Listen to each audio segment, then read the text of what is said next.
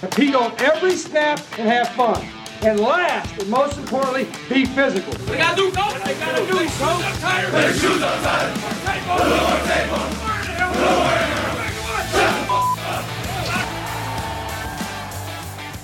And we're back. It's Hard Edge Football Podcast, episode three, season two.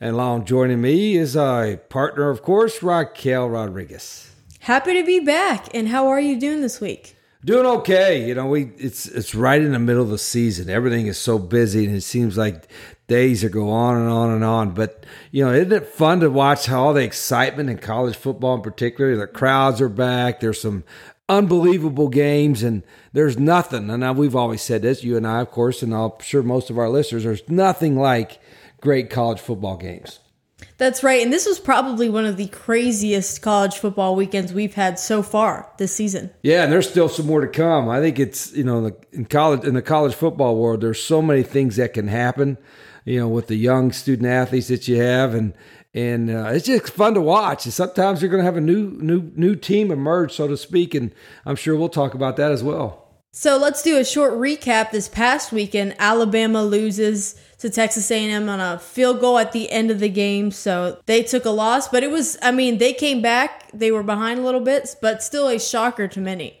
Yeah, and it's the first time Coach Saban has ever lost to a former assistant. Right. Is our, our buddy Jimbo, who we go way back with, and uh, Nick was twenty four and zero. And Jimbo, nobody expected this because A and M had been playing their backup quarterback, had struggled the last couple weeks, and he had a great game plan. They obviously uh, had a, had the crowd behind him, and just played phenomenally. Just from the highlights that I saw. And I think Alabama's still going to be there at the Oh, end. yeah. You know, they always are. Uh, but that was a huge win for Jimbo and and for the A and M Aggies. I think it kind of changed the whole trajectory of their season almost because a lot of people were kind of getting on them. But now, I mean, they might get a lot more support than they were having before. Yeah, and they love football there, and there's no question that's very very important.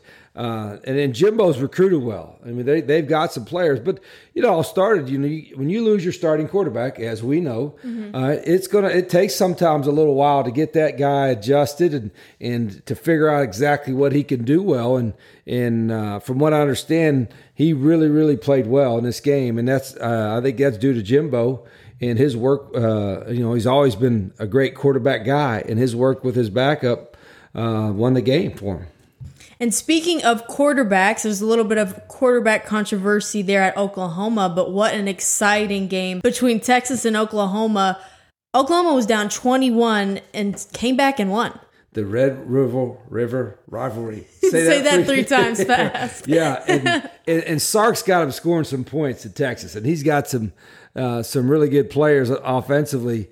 Uh, but Lincoln Riley uh, always is going to have Oklahoma ready to score some points, and, and, you know they got some great skill players. That had to be, you know, I just saw again, I just saw the highlights of it to come back from 21 in that type of environment intensity uh, with a freshman quarterback leading the way that wasn't even playing last year because of COVID in high school. So he really hadn't played football in a year and a half and uh, led him to victory. And so I think, you know, again, that's, that's such a great story in college football. See some of these young guys, and you're seeing so many. What's interesting, you're seeing so many young quarterbacks, freshmen or redshirt freshmen or sophomores, playing like a fourth or fifth year senior, which is mm-hmm. phenomenal. And of course, at Texas, another great player, I think people even have his name in some of the Heisman talks, Bijan Robinson from Tucson, Arizona, went to Salpointe where I went my last two years of high school, did phenomenal. Yeah, I remember Bijan. I think I offered him in eighth grade. You know, he was, he was. Uh, we were, we were at uh, at the U of A at the time, and you could see then this guy is a big time player, and he's, you know, he had a ph phenomenal high school career. He's been lights out since the day he stepped on campus at Texas, and just a great young man too. And Right. you know, he's, you know, I think he's going to be up for the Heisman, if not this year, certainly next year. And and uh, all he's meeting all the expectations they thought when he got there. Yeah, he's what in sophomore right now and just playing phenomenal. And he's he's big, he's strong, he's athletic, he loves football. He's just everything you want in a in a big time tailback. Another big game this past weekend was Arkansas and Ole Miss went all the way up to 51-52, I think. And ended on a two point conversion attempt. What did you think of that? And do you think you would have gone for it We at the end there? it. Yeah, I've been in under many a couple three overtime games, a couple overtime games. Uh, most of them were at home, so you have a little bit of you think the home field advantage, and it depends. Like, are you confident that your defense can make a stop? Uh, and how's your kicking game? Do you have a better kicker than they do? The, some of those things come into factors, and, but sometimes you just want to go on a gut feeling. I'm sure Arkansas, uh, they made a great comeback to to uh, score a touchdown at the end, and they felt, oh, we're on the road, we're not stopping them. Let's try to win it right here. And it's probably 50-50 whether you get it or not. Um, and if you're moving the ball that well, particularly that time of the game, you probably think I can get a two point conversion and win it right here and uh, it didn't happen. But it was a lot of fun to watch, and those teams got some some uh, offensive explosion, and you know Matt Corral continues to have a phenomenal year for for Ole Miss. That's right, and probably he was a major factor in determining do I go for this two point conversion or you know if you go into overtime, Ole Miss was going to score, especially with Matt Corral. Yeah, they're going to score, and they and they have a. Uh, you know, Arkansas really hadn't stopped them yet, and so you got to factor in. Well, they're going to score, and the way it goes now, it's the two point conversions in overtime. You know, can we stop on a two point conversion? So it's, uh, um, yeah, I think the rule makes is is a good rule the way they have it right now. But uh, I I would probably have went at least try to get into one overtime 1st and see if we can make a play defensive, and then after that, you know, decide to go for two from there on. Do you think you? I don't know. I can't remember of a game where you went for two to go for the win, or do you normally kind of kick? No, it always got. We got the three overtime. Back then, the rule was when you got third overtime, you had to go for two. And Right. And uh, um, I'm fortunate we won all the ones. You know, the the whether it was the one at Michigan against Illinois, West Virginia against Louisville. You know, we uh, we had the overtime against uh, Rutgers the one year when they were really good. And we were able to win that, um, get the conversion, and stop them from getting their conversion. So it kind of came down to one one play at the end there too. Let's move into the Big Ten a little bit. We've got a few undefeated teams in the Big Ten right now, and they're not Ohio State. What do you think about Yeah, that? look at the Big Ten East. It's got Ohio Right. State, which is always over there. Michigan's off to a great start. Uh, Penn State is off to a great start, even though they got beat by Iowa. And then Michigan State. Mel Tucker's done a phenomenal job, and they're undefeated. The Michigan Michigan State game is going to be huge. It's always huge anyway. Right. But uh, now you're battling for a possible playoff bid, a possible uh, East Big Ten East uh, first place standing there. So it's the Big Ten East is always has been really really strong. It's been, but it's been Ohio State dominant right now. Ohio State is still dominant, but Penn State, Michigan, Michigan State, uh, all have shown that they're uh, improved this year over last year. I think maybe that last year for Michigan not meeting their expectations maybe lit a fire under them, and they needed that. And this year have proven to just done really well. Yeah, and I think COVID, you know, for a lot of programs, a lot of teams, COVID just set everybody back. And how did they, you know, one one factor into this year, Raquel, is how did teams recover or respond to COVID? Whether they have the super seniors back to give them extra guys on the roster, uh, did they they grow and learn from the experience from last year, or did it decimate them to the point where it's hard for them to get back to where they want to get back to, or get to where they want to get to? Mm-hmm. And we're dealing with that too. You know, with our with our team at, at Monroe, it just it was just an awful, awful everything that could go wrong COVID year, and it's been really hard to recover from that. But we're trying. Another team that's really struggling with that as well is, of course, Arizona. They are still looking to get that first win in a couple years. Uh, obviously, under a new staff right now, but there's it's a struggle. It's it's a hard job. It is. It's not an easy job. I mean, it's a great college town. You know, we love Tucson, and uh, we thought we had it kind of going in the right direction too. That may be another conversation on Hard Edge Football Podcast. We can break that down. But it is, you know, you you do uh, you do got to work hard. You got to have a you have a plan. You know, I think uh, you know the school seems like they're very committed. You know, just judging on what they're doing with the staffing and facilities and things like that but you got to get some confidence going. You got to get, you know, obviously the right players in there and have a plan for them. And then if you get a win or two, then it can help really snowball for you. You know, right now, you know, there there may be some doubt, but uh, th- th- I think this game they play Colorado this weekend, and uh, that's going to be a big, big game for them to try to get some confidence and get a W.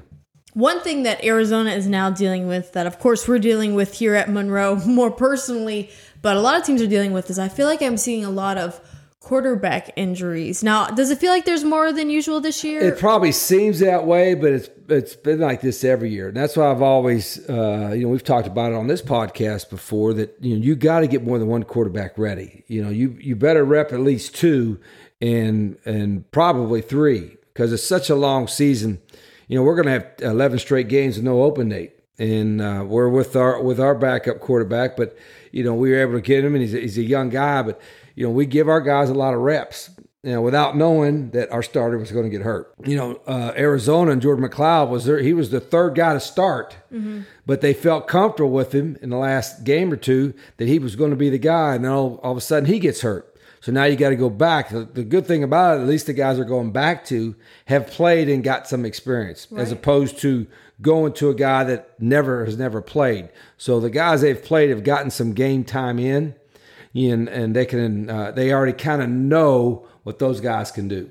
So what's under review this week is targeting. What is targeting? We don't seem to have a consistent call, ideal image. It's so confusing. What is it? How can we get this more across the board? Yeah, it just seems to me too. I'm interested if our listeners are are seeing the same thing I am. It's just so inconsistent in what's targeted and what's not targeting. I think the rules are pretty well defined. If you launch with with the uh, crown of the helmet uh, into a defenseless player, that's targeting. And then people say, well, if it's got to be, what if you do it in the chest or on the side? It's still with the head down, the crown, the helmet, and you launch. You know that should be a targeting. Right. And uh, you know, sometimes offensive players launch too. And I think it could be called on the offensive guys. It never is. But uh, guys have to get that crown of the helmet out of part of the. Now, the argument is going to be, well, he just put his head down at the last minute because the runner put his head put his head down. Well, don't two wrongs don't make a right with that. Don't put your head down. You're going to, you know, I think the the protection is as much for the defensive guy or the guy that's leaving the crown of helmet than anybody else because nothing good's going to happen when you duck your head. Nothing's good going to happen when you lead with the crown of your helmet. And so the intent of the rule, I think, is outstanding, but the inconsistency in how they call it is what's driving, I think, players and coaches and fans crazy because you can see a guy launch with his head down and they pick the flag up or they don't throw the flag. And then you see other times where it's like, oh, he was just you know, he turned his head and he hit him with the shoulder, and that shouldn't have been uh, a targeting. So I, I think it, the rules are pretty defined. They just have to enforce it the way it's defined. That's right. And it's kind of confusing because I was at ULM's game this past weekend and I think there were three targeting calls. They all seem to look like targeting to me from my angle. But then, of course, when we go back to the Troy game where Rhett was hurt, and then he there was a targeting call in the third or fourth quarter, and then they picked it up. Yeah, I don't know how they picked that yeah, one. I, I mean, the first one they didn't call. Right. And then they should have called, and they said they should have called. And the one that they did call and they picked it back up should have still been targeting. It was the same type of deal with the guy launched. If you launch with the crown of your helmet, your head down, and you launch, whether you're on offense, defense, special teams, that is targeting you know, people used to call it spearing. Yeah. All right. Uh, it's targeting now, and it's a penalty, and it's it's they're trying to get that out of the game, and for good reason. Because I cringe every time I see that going. Uh, that guys are putting their head down, but don't do that. It's always the old coaching tip: like see what you can hit. If you duck your head, you're not going to see what you can hit, and bad things are going to happen. Yeah, and it just seems so inconsistent. Obviously, from a few weeks ago with Rhett at Troy, with Rhett playing against Troy, there were none. This past week there were three. So it's just so. And it's not that hard. And people say, "Well, yeah. it happens." Now the game does happen fast. Anybody that's ever been, if you watch it on TV or even the stands, it, the game is a little bit slower. But if you're on the field level, all right, the game happens really, really fast. So the official might miss it, mm-hmm. but the guy in the box isn't because he can re- rewind it. And so whoever's got the buzzer up there, he can see that pretty clearly, particularly with all the slow motion and stuff you have. So uh, and I, it, the problem is that uh, I think the frustration sometimes goes that it takes so long to review. Oh, yeah. It shouldn't take that long to review. Let's put a limit on it. You can rewind it in 30 seconds. You can rewind it about eight times. You know, get it rewound, see if it is, go with it, and go. Yeah, it seems really confusing and perplexing how you can get a call wrong in these days with all of the angles, video footage you have, and the time to review. It does seem confusing. Yeah, we have we have a tip, which for, for some of the uh, you know coll- my college uh, colleagues that are that are watching this or listening to this thing, there there is a, a little card that we make of plays that are reviewable. Sometimes the coaches will say, "Well, let's review it. Let make them review it." Well, that's not a reviewable thing. It's usually if it's a judgment call, it's not reviewable. But there's a list of things, and you could you could Google that and get that a list of reviewable calls that um, that you could take a time out and have them review or get to the official's attention for reviewable. Last thing you want to do is is challenge something and it's not reviewable. So uh, there's there's a there's an early tip. yeah, early is, tip. is uh, is get a list of what's reviewable. So somebody on your staff will, could say, "Hey, uh, uh, you know, we need we need to review that." You know, it's college, and, Right. and NFL. Makes sense. And speaking of coaching tips, we've got a couple for you today. First one being more of a coaching general tip. What is it? Well, in fact, it's it's ironic because we have some some really good young coaches here at ULM, and and uh, they've got you know a great future ahead of them. And so part of our responsibilities and my responsibility as one of the older coaches, I guess, is to is to maybe give them a few coaching tips along the way, particularly as they're embarking on uh, this challenge that we have in Monroe. And I, I actually talked to them just the other day about this, and you know they, they want to know, you know, as much knowledge they can about their position so they can teach it well and all that. But they have to be careful that that they're making sure they keep it as simple as possible for the players. You know, it's important that the players they feel that you know their position, you can help them, you know, have success and all that. But you have to be able to speak to them in terms that make the complex simple and make the simple things simpler because you know they're going to be playing. They're not going to be studying the game as much as, as you are. They they've got class and other things. Plus, you know they're they're not in the profession. They don't understand football as well. So try to make it as simple as you can. It's like a great math teacher, a geometry teacher, an algebra teacher. Uh, they could take a really hard subject and simplify it so you can understand it to have success.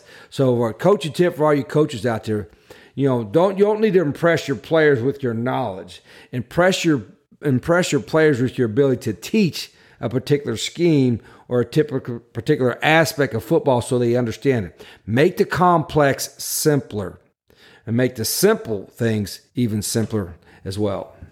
And speaking of the younger coaches on ULM staff, do you think they probably think you're a little crazy and intense yet? I'm sure they do. like what is so? Uh, you know, I think a part of it is is uh, maybe a little different. I mean, it's like every play in practice to me is like a Super Bowl.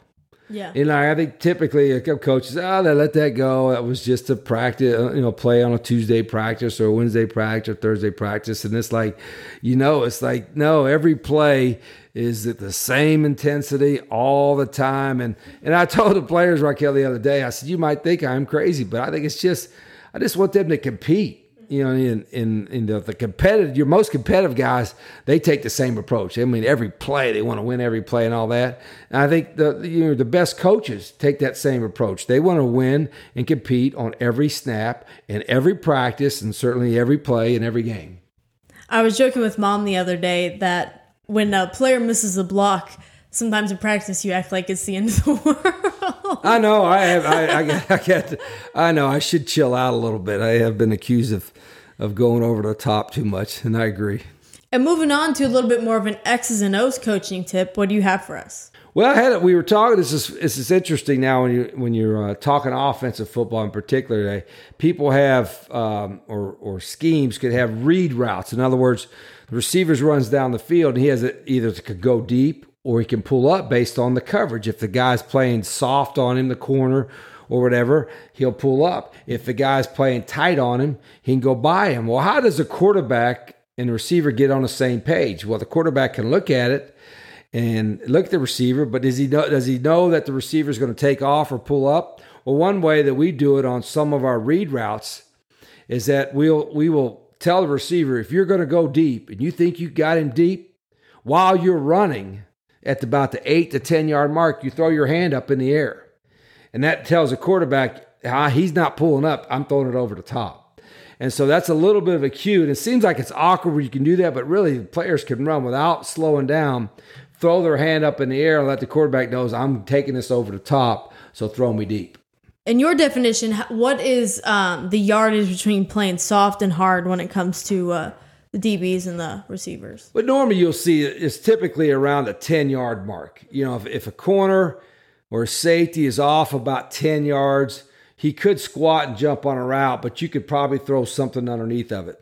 If he's in an in between gray area between six, seven, eight yards, all right, now you don't know whether he's going to be squatting on a, on a route or whether he's going to turn and bail. And that's what's so important for receivers. And this is kind of another tip based on your question is that they need to come off the ball and threaten those corners. I always tell them, make them defend what they're defending. If that corner has a deep third, make him defend that deep third. So come off the ball like you're going to go by him. If he's got a quarters coverage, he's got a deep fourth, come off the ball and make him defend that quarters. Make him defend what he's defending, and then you can can adjust your route accordingly. What games are you looking forward to watching this weekend, or at least tuning into? yes, of, of, of course. Uh, every weekend there seems to be a surprise, but always as the season gets longer and you go in further, the games are even more important. But one in particular in the state of Louisiana is the Florida Gators at LSU. Big rivalry, always a very important thing.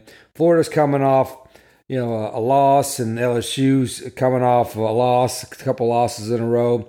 You're going to see which team is going to be able to bounce back. LSU's got issues.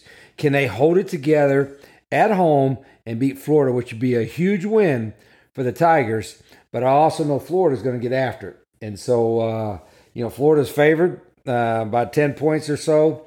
That should be a very interesting ball game. Another one I'm looking forward to is the undefeated battle between Kentucky and Georgia. Know all about Kentucky from playing them. Georgia's a big 23 point favorite, and Georgia's just been so dominant on defense that uh, nobody's really been able to to come close to them. But Kentucky is very good on defense, very good on defense, and they have an ability to throw the ball deep and got some speed. So if they could get a couple big plays, they could keep that game tight. I still think Georgia wins because their defense is so good, but I would not be surprised that it goes into later in the second half until Georgia, until Georgia can maybe pull away. The third game I'm looking forward to, West Coast, is for a battle for the Pac 12 South lead with Arizona State at Utah. The game is listed as even. Utah's had a couple losses. Arizona State is probably one of the most most experienced teams in the Pac-12. Uh, that's a huge game every year. But at Utah and Arizona State, that'll be one that'll determine the Pac-12 South, I think, in the future. As we entered into Week Seven, it only gets more interesting from here on out. Every game, and I always, I always tell our teams, the more you win, the more is at stake. Mm-hmm. And so, as, as teams who continue to win now, particularly contending for conference championships or maybe even that playoff, uh, the, the weekends get bigger and bigger. What teams would you put in your top four right now? Easy one, Georgia. Mm-hmm. You know, just again, so dominant on defense uh, until somebody can beat them or can even score touchdowns on them. You got to put Georgia number one. I'd put number two Iowa, even though I don't think they're the second best team in the country. They deserve to be at number two. The way they've played, they're a very sound football team. You've got to beat Iowa. They're not going to beat themselves. And you know, no, they've done a great job this year. Uh, I would put number three. The bet would be Alabama, even though they lost at A and M in the, in uh, in the last second. I think Alabama will still be there. It'll be Alabama and Georgia in the SEC championship game probably, and if Alabama can win that one, they'll both be in the playoffs. And then the fourth team, it's kind of a tie. Who enters that? Cincinnati's undefeated. Uh, I think they got a very good football team. And you remember, they played Georgia really, lost in the last second in the bowl game last year and got most of their team back. So Cincinnati's probably in the lead for four, but I also would kind of rank, uh, you know, some other teams with them. Oklahoma's undefeated. They've given up some points, but they can score on anybody. So I think Cincinnati, Oklahoma, and even the Buckeyes or Ohio State seem to be getting on the road. Those are the three teams I think right now are probably close to the number four. And I think there's so much football to be uh, played that it'll probably sort out pretty well by the end of the year to clearly clearly show who the top four is. But you know, I think there's going to be two from the SEC, in Alabama and Georgia. Do you think there's a chance that Cincinnati, if they continue to play how they're playing, gets into the college football playoff. I think it's going to be interesting. I think if they go undefeated, certainly if they lose a game, they're out. But if they go undefeated and then Alabama loses and gets a second loss in the SEC championship game to Georgia, probably, then they have an opportunity to do that. I don't think they'll be over an under. I think an undefeated Oklahoma team would get in front of them. Mm-hmm. I think an undefeated Iowa team, of course, would be in front of them. But and a one-loss Alabama team, I think, will get picked in front of them. Mm-hmm. But uh, a two-loss team uh, will never be. I don't think will ever be put in front of an undefeated Cincinnati. To close it out this week, as usual, we are going to do a short preview of ULM versus Liberty. We're of course coming off a couple losses um, to some good teams there, especially Coastal. Liberty's also an extremely talented team. Their quarterback Malik Willis, very talented. What are you looking for this week? What are you preparing for? Yeah, Liberty's one of the best group of five teams out there. They're uh, they were last year as well. Uh, Hugh Freeze is the head coach. Has won a lot of games. He's got a great plan. You mentioned Malik Willis, who's uh, been on a lot of people's preseason Heisman list and has played every bit of it uh, this year. And they're talented on defense too. They're maybe the strength of their team, even with their great quarterback, is their defense. And so uh, we've got another. It's going to be another huge, huge challenge for us. Uh, we are really banged up at the time right now, and you know we had nine. You know, it's not making excuses. We've had we got nine stars on offense that weren't here in the spring. Mm. And so it's like we got nine freshmen, including quarterbacks that uh, their quarterback that's that's uh, that's going to be playing for us. But it's going to be uh, it's going to be a great challenge. I think our guys are, are excited about the challenge. You know, we understand that Liberty's got a really really good football team. We've got a lot of work, a lot of things to clean up. But our guys' attitudes have been uh, outstanding, and we'll get another good week of work in and and get after it Saturday night. Well, hopefully not that Liberty will do this, but sometimes ULM can be a hard place to come in and travel to, and maybe they'll be a little flat, and it can get a few things your they way. They could, and we got to get some success early. When you when when yeah. you lose a couple games like we do, you lose a little bit of confidence. It helps to get off to a good start and get some confidence early, and it could be from a play on special teams. It could be a turnover on defense. It could be a big play from the offense. And so hopefully the guys will come and, and we can do that. And who knows how they're going to play. You know, we were huge underdogs against Troy. Mm-hmm. And if you remember, uh, the over under in Vegas for Monroe this year, to the number of games to win, because they didn't win any last year, was 1.5. And so we already got 2 Well, and we got seven left. And so we're huge underdogs, and I think 30 some points or something for this game. But if we can get some momentum going early, get a few big plays, going. It could snowball, and and uh, who knows what will happen. That's right. And I feel like with this past week against Georgia State, right at the beginning, we just had a couple calls, a couple plays that didn't necessarily go our way. And then I think it just kind of seemed to spiral from there. Yeah. And it's almost like one bad, like, you know, the ball slips out of the center's hand, then the ball slips out of the quarterback's hand, and then two guys on defense run into each other. And then it was, you know, we had missed the field, missed the field goal. That doesn't happen. And, and so there's a, it was kind of a lot of things that were going on. But, and that's part of the growing process that uh, we're trying to do in, in, in, this program. And you know, we're you're, you know we're uh, we're missing some of our key players like Rhett and some of these others, but we've got some good players. And in uh, I really like their focus on practice, but there's still a lot that they have to learn, a lot that we have to teach as coaches, and hopefully we'll get better.